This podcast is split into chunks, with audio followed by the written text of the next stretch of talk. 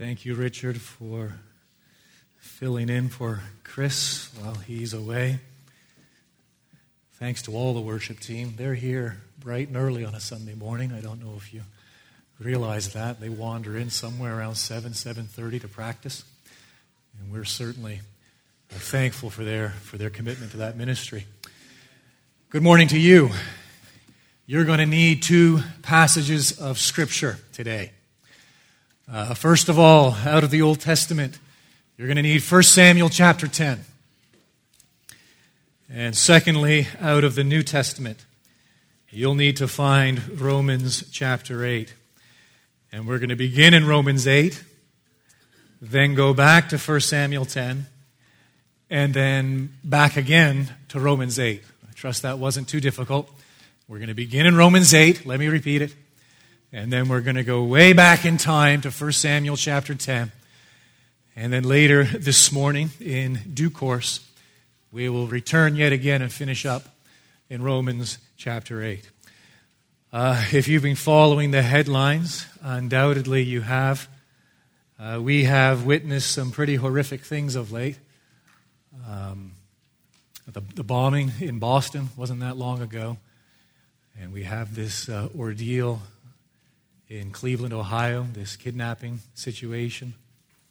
And we have this man named uh, Gosnell, isn't it? The Gosnell. I don't know if I pronounced it right.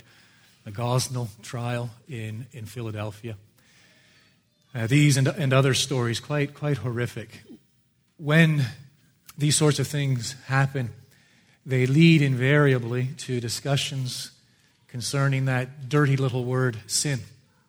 People, people are open to talking about sin. Uh, the existence of sin, the essence of sin. Sadly, invariably, most people uh, revert to their default position. Uh, some people default to the disease model, right? We explain these sorts of things on the basis of messed up DNA. There are biological explanations which account for this kind of thing.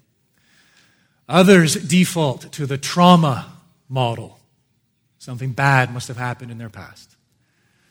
They must have suffered some sort of ordeal themselves, which has twisted something, something has snapped, and that accounts for this kind of behavior, this kind of conduct. Others will default to the nurture model. Their social environment is to blame. Uh, something was lacking from their upbringing. Or maybe they had too much of something in their upbringing, and that explains why they have behaved uh, the way they have behaved. Uh, God's holy word gives us a very different model. Do you know what it's called? The flesh. That is the model that the Bible gives us the flesh. Ricky's going to help me out at the outset here. We're going to pull up a few slides uh, on the, on the screen. And uh, when we speak of this word flesh. Uh, it is tricky. I'll get there in just a moment. Don't read ahead. Uh, flesh, it's a tricky word because in the Bible, at times it's used in reference to meat beef, chicken, pork, flesh. At times in the Bible, it is used in reference to bo- the body. You have a body, I have a body. You have flesh, I have flesh. At times in the Bible, it is used in reference to human nature, body and soul the outer nature, of the body, the inner nature, of the soul, the flesh. And at times in the Bible, and Paul uses the word in this sense quite often, for example, in his epistle to the Romans. Uh, the flesh refers to corrupt human nature, body and soul. What do we mean by corrupt human nature? We mean simply this that when God created Adam and Eve centuries ago in the Garden of Eden, he created them in his image as a result of their rebellion, they lost that image. And Adam and Eve were plunged into a condition estranged from, alienated from, separated from God. And their condition became sinful, a condition known as the flesh. And the ruling principle in their life was no longer love for God. The ruling and reigning principle in their lives, and consequently in our lives, in our hearts, is love of self. That's what we mean when we use the word flesh. Corrupt human nature, corrupt body and soul. That yes, we were created, the original man and woman, in the image of God. That image was lost by virtue of the rebellion, and love for God was replaced, substituted with love for self. And this is, has been the condition of Adam and Eve's posterity, right down to the present, you and me included. That the ruling and reigning principle in our heart is love of self. Now, you must understand this next sentence. It's crucial. This principle, that is love of self, this is what makes us tick. It's why we do what we do, why we function the way we function. Self love. It manifests itself in many ways. Many, many, many different ways. The Bible testifies to that. And it manifests itself to varying degrees. And so we see it manifested in these newspaper headlines in Boston, Cleveland, Philadelphia. It's not manifested in my life like that. But, friend, please understand that the principle is precisely the same. That behind every manifestation, although it manifests itself in many ways, and it manifests itself to varying degrees, at the root, at the root of the flesh, that bottom sentence, there is what? Hostility to God. Okay, Ricky, you can pull up the next slide. And now here's where Romans 8 comes into view. You found Romans 8, right? I told you that's where we were going to begin and follow along just as I read just a couple of verses, 7 and 8. Paul says, For the mind, so the intentions, the goals, the aspirations, that is the principle of our hearts, the mind that is set on the flesh, there it is, that reigning and ruling principle, which is love of self, the mind which is set on the flesh, what does Paul say, is hostile to God. For it does not submit to God's law. Indeed, it cannot. Those who are in the flesh cannot please God. So Paul states it emphatically he impresses these three realities upon us. The first is this our flesh, our corrupt human nature. That is that ruling and reigning principle, which is love of self. It makes us by nature hostile to God. And because we are hostile to God, we can't obey God. And because we can't obey God, we can't please God. Now, I need to make two qualifying points here because there are some here who will object. I used to object to this. The first qualifying point is this some will balk, some will object. Hang on a second. Hostile to God, I can't obey God, I can't please God. You rhymed off three horrific incidents there from the, from the newspaper headlines. I'm not like that. I've never lived like that, and I would never do those kind of things. As a matter of fact, I'll say it softly and I'll whisper it, but I believe it wholeheartedly. I'm actually a pretty good guy. I'm actually a pretty good gal. I'm actually a, a, pretty good, a pretty good person. What do you mean that I'm hostile to God? What do you mean that I can't obey God? What does Paul mean when he says, I can't? You can't, in the flesh, please God. I've used this illustration here many, many times. And so, for those of you who have been here for any length of time. That is a long period of time. I beg your forgiveness because here we go again. But this is for those of you who perhaps are newer. The, the, the illustration I, am speaking of, and some of you are thinking, oh boy, here it comes, is the lion in the cage. Ike shaking his head. He remembers that one. Yes, Stephen, I've heard it 17 times. I could get up there myself and rhyme it off. No thanks, Ike. We have this lion in a cage. Huge, horrific creature. And he's hungry. Uh, he hasn't eaten anything for three or four days. And some man boldly opens up the door to the cage, throws in a big basket full of vegetables. Are you with me? The question is this Can the lion eat the vegetables? Yes. There is nothing stopping. There is nothing physically preventing the lion from walking on all four over to that basket of vegetables and eating and devouring that basket of vegetables. He can do it. Question is this Will he do it? No. Why? Because by nature he is a carnivore. he will starve before he will eat the vegetables. Friend, can you please God? Can you obey God?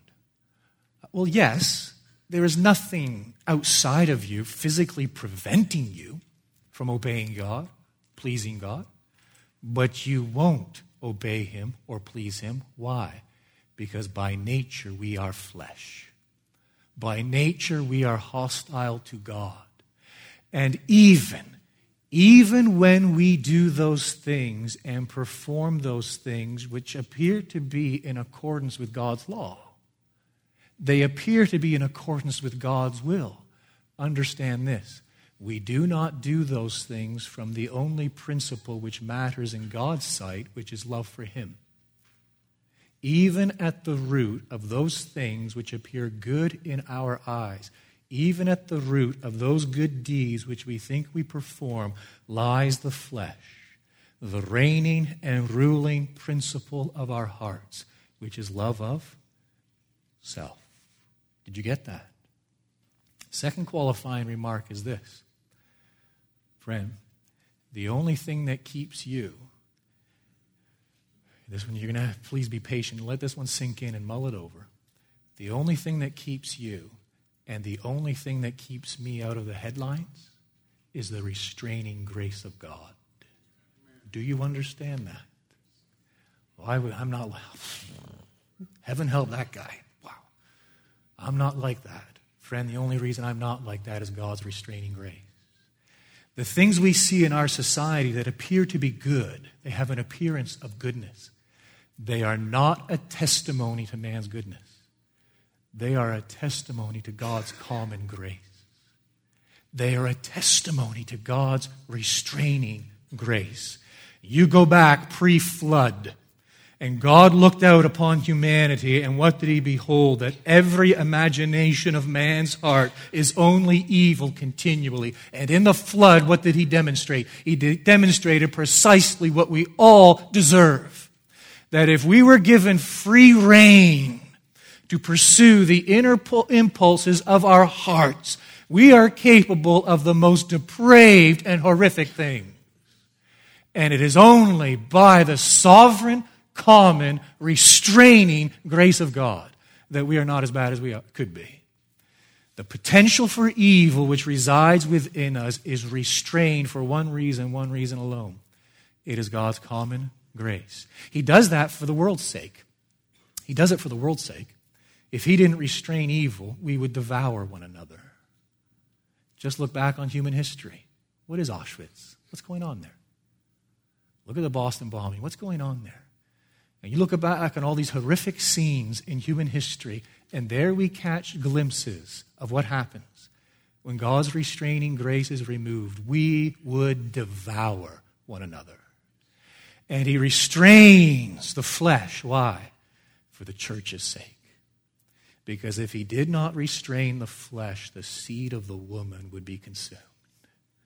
But because He is committed to His promise, he is committed to his covenant faithful, faithfulness, and he is committed to redeem a people unto himself. That he has graciously and compassionately, by the Holy Spirit, he has bestowed his common grace upon humanity, and he restrains, he holds back the flesh. Friend, not to frighten you, but to remove the blinders. You see, the day, the day is coming, and the Bible testifies to this the day is coming when God will remove the restrainer. He will remove fully, completely, and finally that which restrains the flesh.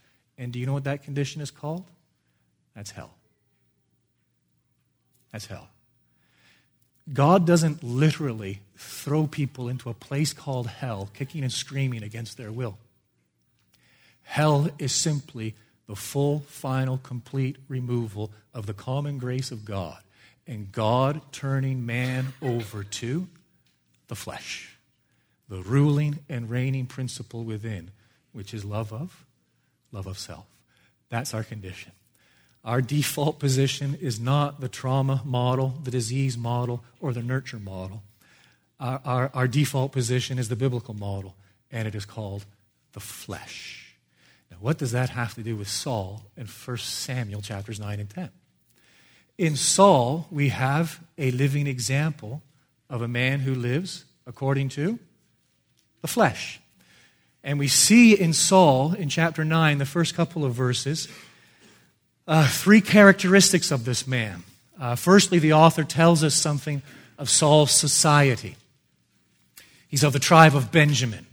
And we know out of the book of Judges that Benjamin is a rebellious tribe. Uh, rebellious toward God, rebellious toward fellow man. We learn, secondly, something of Saul's family. His father, Kish, is a man of wealth. Nothing wrong with that per se. But the author of the book is making a clear contrast between Saul's father, Kish, and Samuel's father, Elkanah. The one thing we learn of Samuel's father, Elkanah, is that he is a man who goes to Shiloh annually to worship God. The one thing we are told of Saul's father, Kish, is that he is a man of wealth. The implication is what? That his wealth is his idol. And it becomes evident in what? In chapter 9, as the narrative unfolds, that Samuel has never heard, uh, Saul rather, has never heard of Samuel. Saul has no knowledge of Samuel. He has no knowledge of God because his own father, flesh and blood, has never shared it with him. And Saul, we know something of his society, we know something of his family, and we know something of his appearance. He's head and shoulders above everybody else. He is handsome externally, externally. He is uh, he's a sight to behold, impressive. But internally, he is godless. He is a man who walks according to the flesh. He is a man whose mind is set upon the flesh. This becomes evident throughout the remainder of the book of 1 Samuel. Saul's death isn't recorded until chapter 31, right at the end of the book. We're only going to go as far as chapter 15 in our study of his life. But it is made evident throughout his career that he is a man who walks according to the flesh. He's a man whose mind is set upon the flesh. And we see it. Ricky, you can pull up the next couple slides now. We see it a number of ways. We see it, number one, in the fact that he neglects the glory of God. Why? Because he's seeking his own glory. That's Saul. We see it, secondly, in that he follows the impulse of his desires, the corruptions of his heart, refusing to submit to God's word. Next slide, Ricky. We see it, thirdly, in that he refuses to rest on God's providence. Why? Because his joy is fixated upon things on earth, earthly things. Four, he plunges into temptation without fear or feeling, just runs headlong into temptation. And fifthly, he continues in sin without humbling himself before God. That's it for the slides. We will come back to them later this morning, but you're done, Ricky. Many thanks. That's Saul. And that is a man, again, let me repeat in the language of Romans chapter 8, a man who walks according to the flesh, a man whose mind is set upon the things of the flesh. Friend, as I went through that list, if any of those things reign in you right now, I guarantee it and I declare it. You have to hear it regardless of your profession. That means you are still a man, you are still a woman who walks according to the flesh. You are still a man and still a woman whose mind is set upon the flesh. And your only hope is to turn unto God in true, heartfelt repentance. That's Saul. We come now to chapter 10. We're introduced to the man in chapter 9. We see how God, in his sovereign control, brings Saul to Samuel. Now we come into chapter 10, and what's going to happen in chapter 10 is that God is going to confirm his selection of Saul. He's going to confirm it, firstly, privately to Saul in the first 16 verses, and then he's going to confirm it publicly to Israel. Well, what's the point of this? What's going on here? What is it that God is conveying through this chapter it is simply as follows Despite all that God does for Saul, and we're going to see this in chapter 10, despite all that God does for Saul, despite all of the privileges which God bestows upon Saul, Saul remains a man whose mind is set on the flesh. We need to hear that. We need to hear, we must learn, we must reckon with, reckon with this reality that the greatest privileges cannot change the flesh. You can dress yourself up in the finest clothing. we can educate ourselves to the max. We can occupy what our society perceives to be a prominent, respected position. We can collect wealth. We can adopt a religion. We can live a nice, clean, upright life. We can deck ourselves out in all sorts of things which our society and culture values and esteems. And at the end of the day, guess what? The flesh remains the flesh.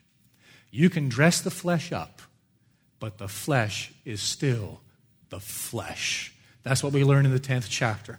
As, Paul, as, as God now confirms through Samuel his selection of Saul. Again, he does so privately, the first 16 verses, to Saul.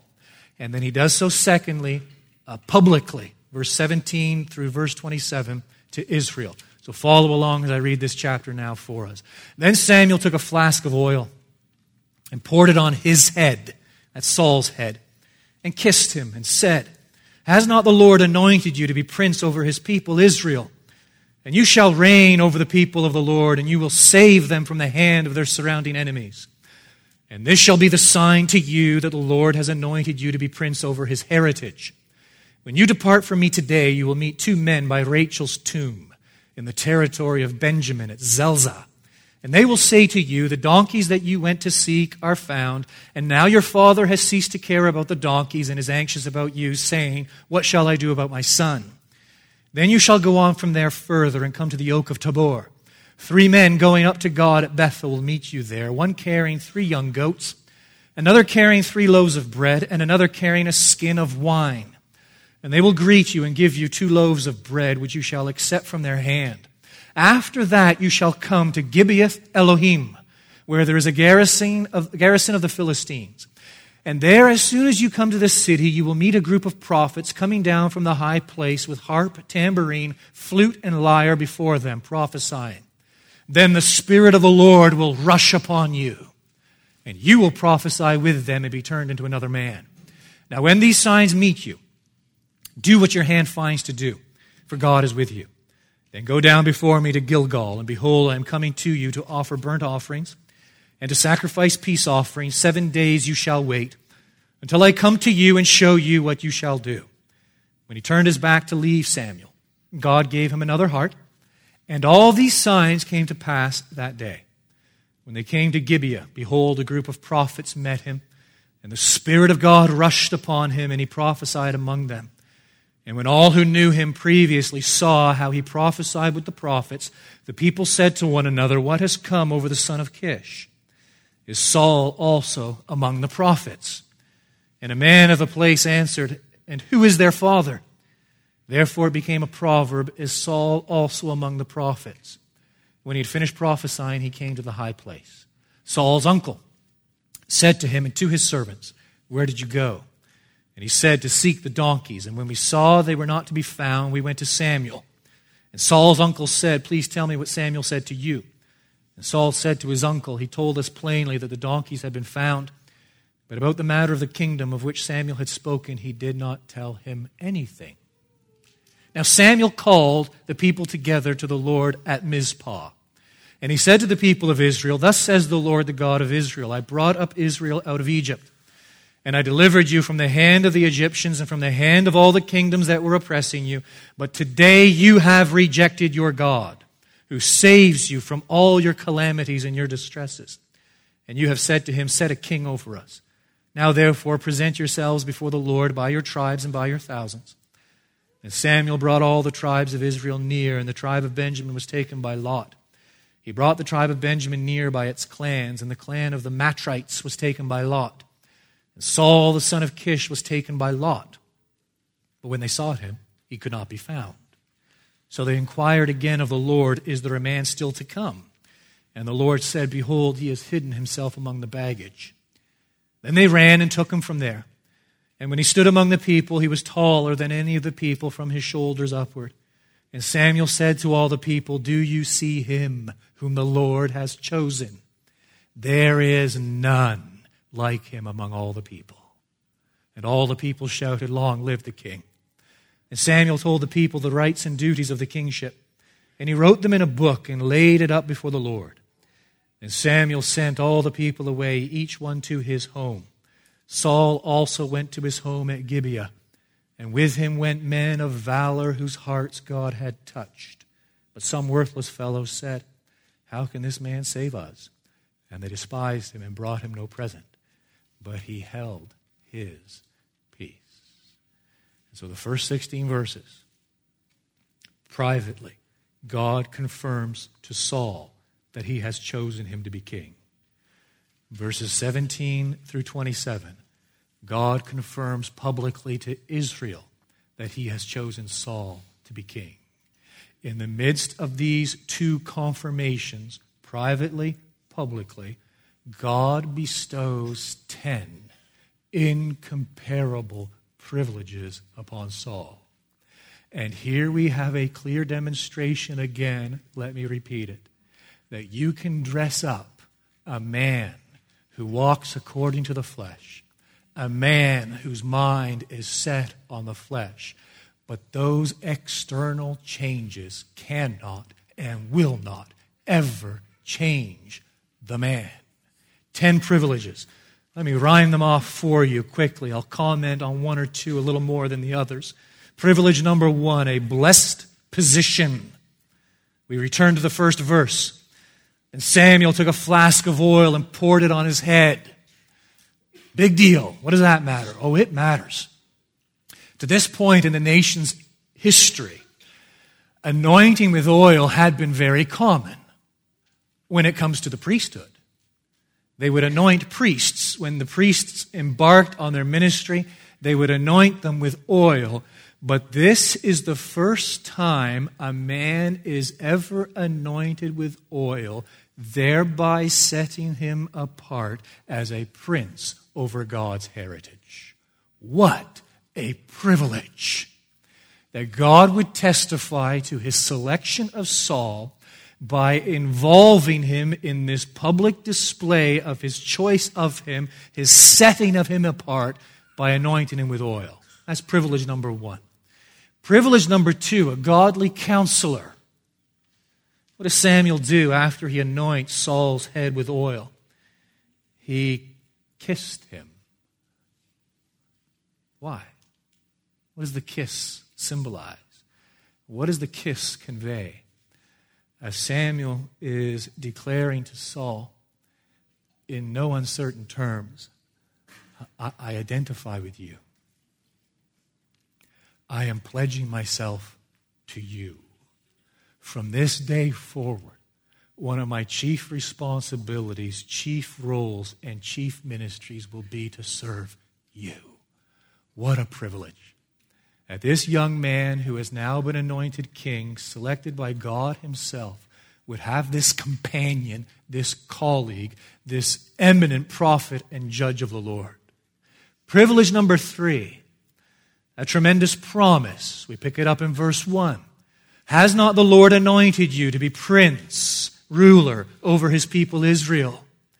And you shall reign over the people of the Lord, and you will save them from the hand of their surrounding enemies. What a great promise. God is telling Saul, You don't need to worry, Saul. You will be an instrument in my hand, that I have heard my people's cry.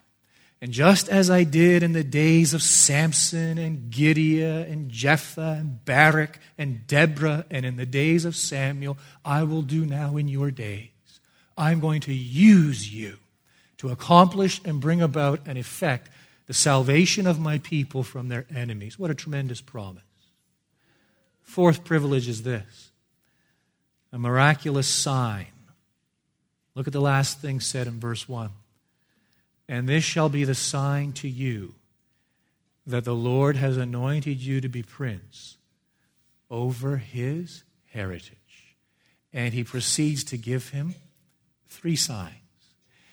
Notice the attention given to detail because the signs are intended to convey in unmistakable fashion that it is indeed God Himself bringing about these signs. And so Saul is going to leave. And first of all, he's going to meet two men.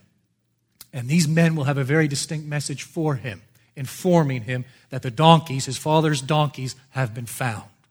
Well, that's pretty good. That isn't enough, Saul. Here's a second sign.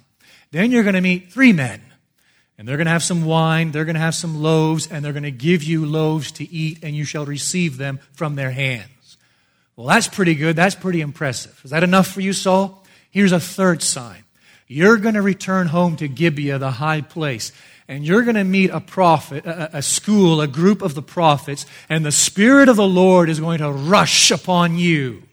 And you're actually going to enter into that prophetic frenzy, and you yourself are going to prophesy. Here are the signs.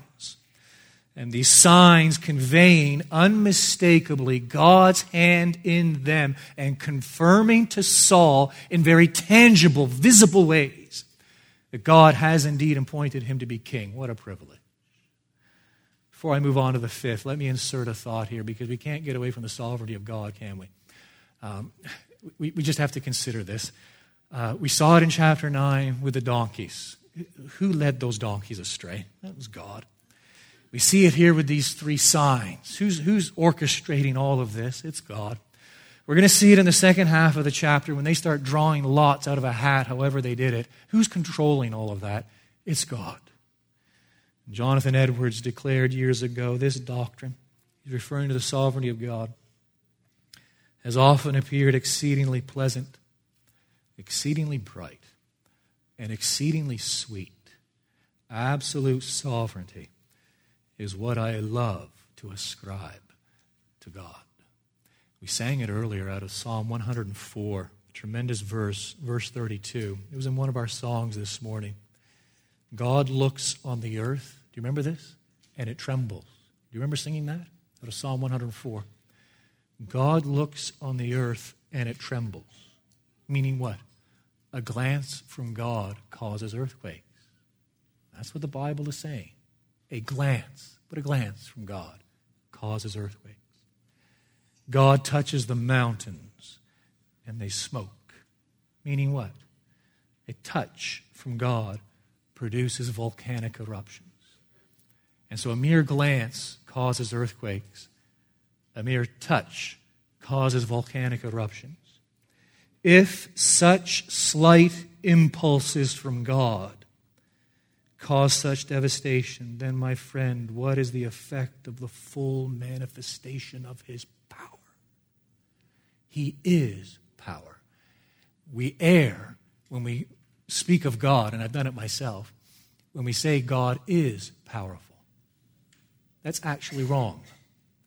That is to ascribe an attribute to God as if we would say of a king, he is powerful. It's an attribute or she is powerful, God is powerful. No, it's incorrect. It's actually quite unbiblical.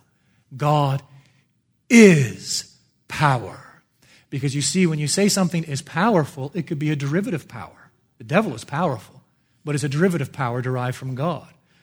Uh, leaders are powerful, but it's a power derived from God.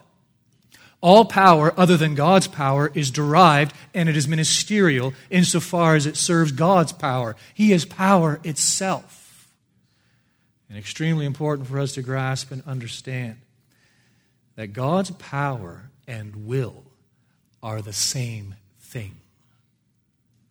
His power and will are the same thing. In other words, God's willing of a thing is his doing of a thing. He is absolutely sovereign. We sing in a hymn these beloved words Praise to the Lord who o'er all things so wondrously reigneth, shelters thee under his wings, yea, so gently sustaineth. Hast thou not seen how all thy longings have been granted in what he ordaineth? This doctrine has often appeared exceedingly pleasant, exceedingly bright, and exceedingly sweet absolute sovereignty over donkeys, over lots, over men, over loaves, over prophets. Absolute sovereignty is what I love to ascribe to God. The fifth tremendous privilege is this a different heart. Brings us into verse 9. When he turned his back to leave, And so he's been anointed, he's been kissed, he's received the promise, and he's received word of these three signs that he's going to encounter. He now turns his back to go to leave. What happened? God gave him another heart. Aha, Saul is born again. No, Saul is not born again. This is common grace. You see, Saul is incapable of tying his own shoes apart from the Spirit of God. He's completely incapable of exercising any role of function as king over the nation of Israel. And here we have God, the King of Kings and the Lord of Lords, pledging to help Saul, to sustain Saul, to enable and to equip Saul. And he gives him another heart, a different heart. That is common grace. That is restraining grace. That is the Spirit of God working through Saul in spite of who Saul is in the flesh. You see, Saul does not receive the Holy Spirit from God as Father. Hear this, please. Let me repeat that. Saul does not receive the Holy Spirit from God as Father. He receives the Holy Spirit from God as Creator. The Spirit is given to him insofar as God has a purpose and plan to accomplish through him a plan, a, calling that Saul is unable, incapable of fulfilling in his own strength. And so God equips and enables Saul to perform his role as king. The sixth privilege is this a memorable experience. Brings us into verses 10 through 13. The first two signs have come to pass. He received word from those men that the donkeys had been found. He met those other men, and he received those loaves, and they had a meal, evidently. And now the third sign is about to come, pass, come to pass. He's returned home to Gibeah, his town, where there's a high mountain. And what happens? He encounters this school of prophets and look at what we read in the 10th verse. The Spirit of God rushed upon him, and he prophesied among them. Well, isn't that a born again man? Oh, friends, Balaam prophesied. He was unregenerate. What do you think Judas did by the power of the Holy Spirit, being one of the twelve? He was unregenerate. Even Caiaphas in the New Testament prophesied. He was unregenerate not a born again man. This is the sovereign work of the Spirit of God. As the Spirit comes upon him, rushes upon him, and Saul simply becomes, willing or unwilling, an instrument in the hands of the Spirit, whereby he prophesies in accordance with the will of God. And he enters into that prophetic frenzy. The people marvel. Look at what we read at the end of verse 11. What has come over the son of Kish? Whoa! We have a list, and we keep this list pretty up to date, of people we think God might call someday as a prophet. Uh, people who are up to the task, people who kind of fit the mold. Yeah, there's Saul right at the bottom of the list. What has come over Saul? That even Saul is now found among the school of the prophets. And yet, one man speaking wisdom, look at what he says in the 12th verse. And a man of the place answered, And who is their father? In other words, what? Don't marvel that Saul is numbered among the prophets. Marvel at who is the father of the prophets and who is causing this.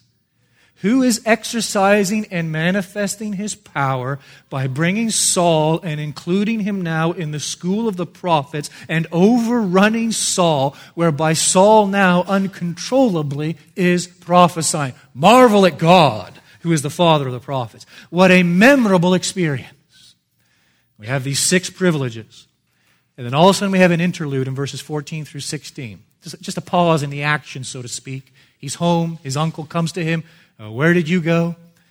Saul tells him to seek the donkeys. When we saw they were not to be found, we went to Samuel. Saul's uncle, very inquisitive, please tell me what Samuel said to you. And Saul said to his uncle, He told us plainly that the donkeys had been found. That's it. But about the matter of the kingdom of which Samuel had spoken, he did not tell him anything. Oh, what modesty and humility. No.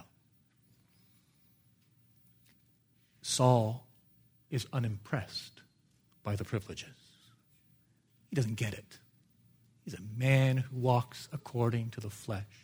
Look at what this man has experienced. The man of God, the prophet of the living God himself, Samuel, anointing him with oil and kissing him. And then from the prophet of the Lord, hearing God's promise, I'm going to make you king, and I'm going to use you to save my people from their enemies and their oppressors. And then through the prophet himself, this promise of these three signs. These three signs being fulfilled in the same day. The last being the greatest of all, where Saul is just kind of picked up and, he, and he's lifted along in that prophetic frenzy. And then his uncle comes to him. What's happened to you? Lost some donkeys, but I found them. No mention of the kingdom. He's a man who walks according to the flesh. But the privileges don't stop there. We now transition from the private to the public. And we have a seventh privilege in verses 17 through 19. It is a solemn reminder. Because now God is going to confirm his selection of Saul publicly. So, what does Samuel do? Verse 17, he calls the people together to the Lord at Mizpah. Mizpah. Hmm, Mizpah. That place in West Texas? No, no. Mizpah. I, have heard that somewhere before. I, my geography is brutal once I get beyond Weatherford. So there might be a Mizpah in West Texas for all I know. But the reference is to chapter 7. What happened at Mizpah? The Israelites were under the boot of the Philistines. And the Philistines had subjugated them, the Philistines controlled them. And under Samuel's direction, the tribes gather at Mizpah, where they deliver a sounding defeat to the Philistines. In celebration of that great victory, that deliverance of God, where it was evident that God had intervened to save them and defeat their enemies, what did the Israelites do? What did Samuel do? They put up a big stone. And they called that stone Ebenezer. And what does Ebenezer mean? The Lord is our helper. It's beautiful. They had experienced such a tremendous deliverance. God had manifested his wondrous power among them by defeating their enemies. And they had kind of reasoned to themselves look, we, we, don't, we, don't, we don't want to forget this. God and God alone is our helper. So let's, let's erect a, a monument here. And on the Sabbath afternoons, we'll bring our little ones out here for a picnic and we'll point them at that stone and we'll say, We remember when. We remember what God did for us, hearkening all the way back to the Exodus and what God has done for us. And we will remember that God is our helper. Oh, friend, the irony is palpable. Now here they stand before this monument at Mizpah. And what does Samuel have to say to them? Or rather, what does the Lord have to say to them through Samuel? Verse 18. He said to the people of Israel, Thus says the Lord, the God of Israel, I brought up Israel out of Egypt and I delivered you from the hand of the Egyptians and from the hand of all the kingdoms that were oppressing you. But today, you have rejected your God. You have rejected your God. And you, you can just sort of picture them glancing one eye at Samuel, one eye at Ebenezer, that rock. One eye at Samuel, one eye at Ebenezer. Oh, friend, this is a solemn reminder. It is a solemn warning to the nation of Israel that although God is now giving them a king, they dare not forget who is their king. And it is a solemn reminder directed to Saul himself that he will be a king by divine appointment alone. And he must remember, he must never forget that God alone is Israel's helper. He gives them an eighth, tremendous privilege, a public confirmation in verses 20 through 24.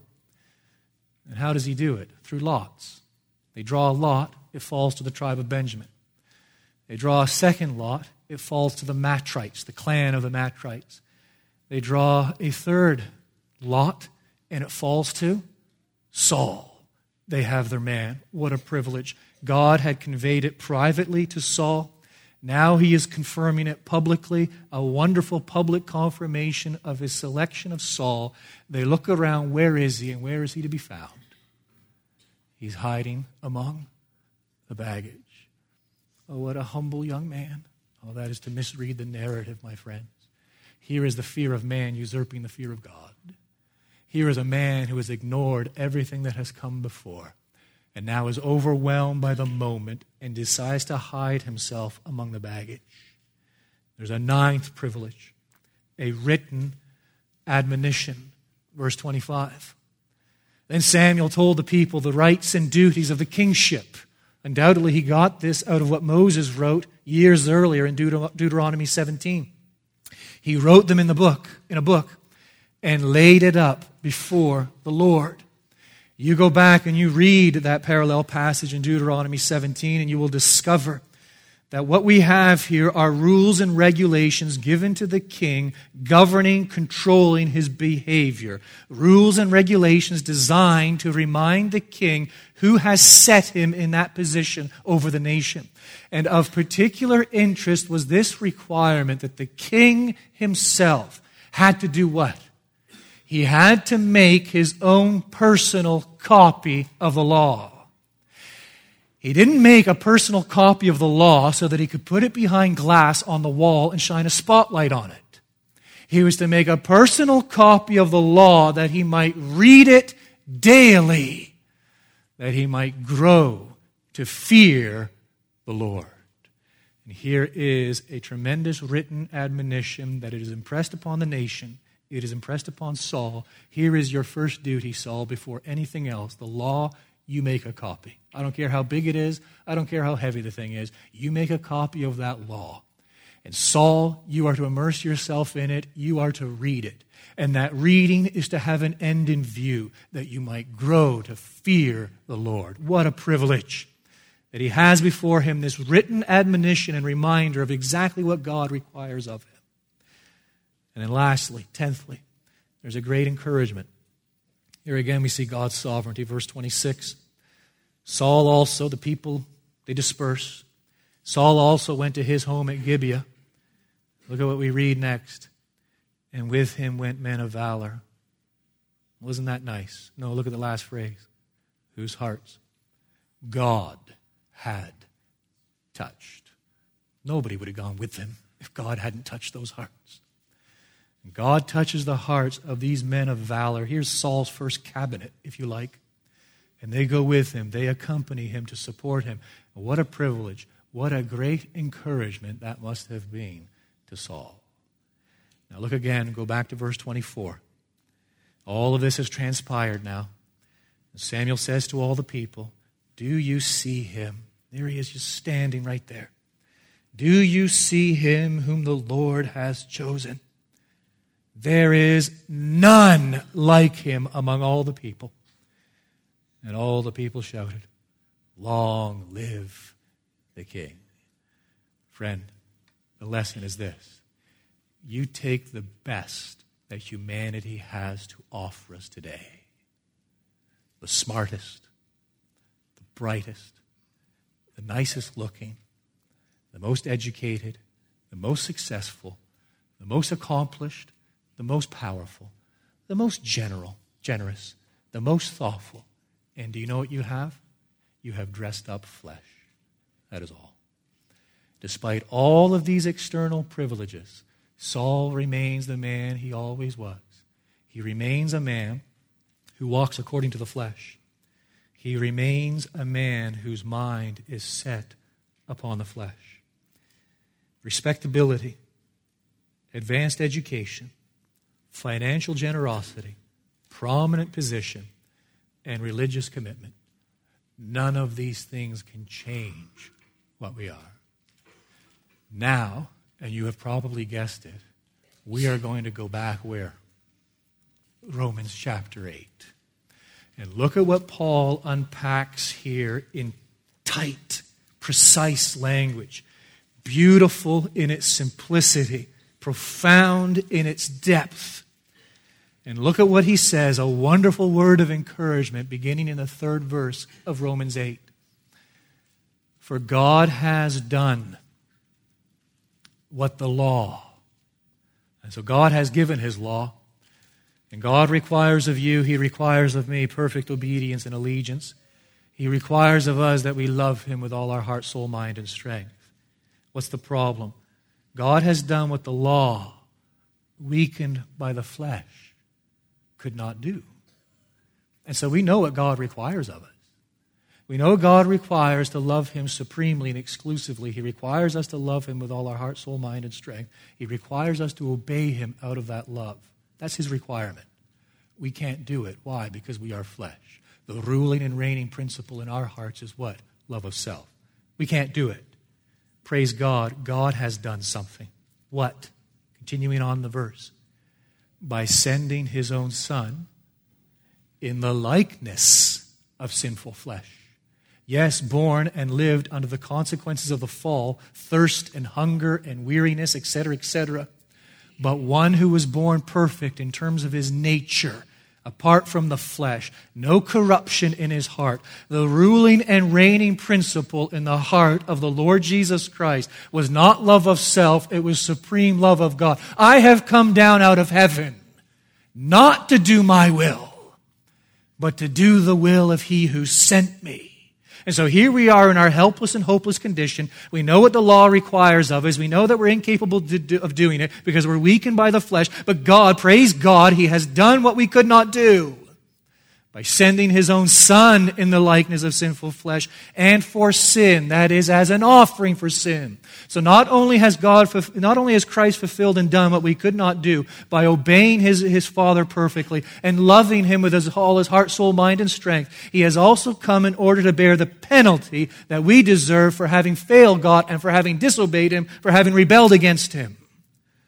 So god has condemned sin in the flesh.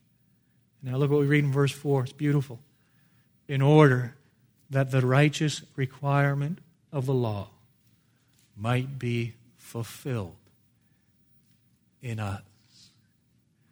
And so it's all of the Lord Jesus. We know what we are in the flesh.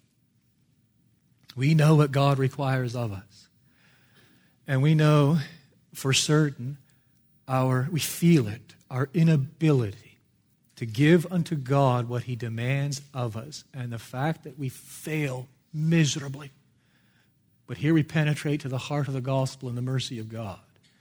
That he has done what we could not do by sending his son, yes, in our humanity to fulfill the law, and in our humanity to pay the penalty for our failure for obeying the law. In order that what? That righteous requirement of the law might be fulfilled in us. Paul doesn't stop there. Some of us probably wish he would, but he doesn't stop there. Look at what he says in the rest of verse 4. His point is simply this friend, if you get it, Paul is basically saying this. If you get what I've just said, if you get the heart of the gospel, here's its effect, here's its fruit. Who walk not according to the flesh but according to the Spirit. I think we can sum up what he is saying as follows Friend, if grace doesn't change you, it ain't grace. If grace does not change you, it is not grace.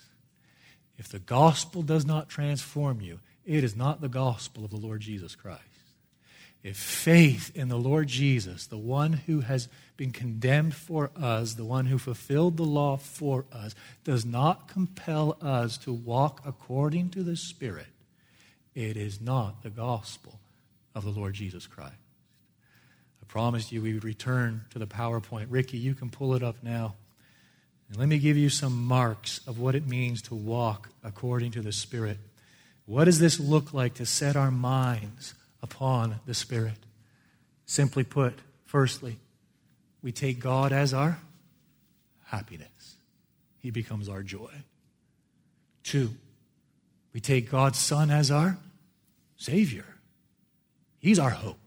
Our hope, our faith is in Him alone for salvation. We take God's Spirit as our guide. The Spirit of God becomes the ruling and reigning principle within. Number four, Ricky, we take God's Word as our rule.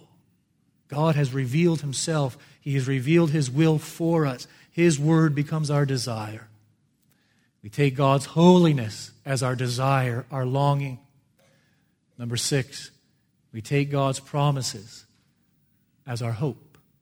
And number seven, the last, we echo the words of another Saul who lived a thousand years after this Saul, who was also of the tribe of Benjamin, whose name God changed to Paul. We glory in Christ Jesus. and we put no confidence in the flesh. That is the essence of what it means to walk according to the Spirit. It is to perceive and understand and apply the gospel. It is simply to understand that all that we are, we owe to the Lord Jesus Christ. It is to put no confidence in the flesh, that is, in ourselves, but to glory in Christ alone and to set our minds upon the things of the Lord Jesus. To set our minds upon things above. To set our minds upon the things of the Spirit.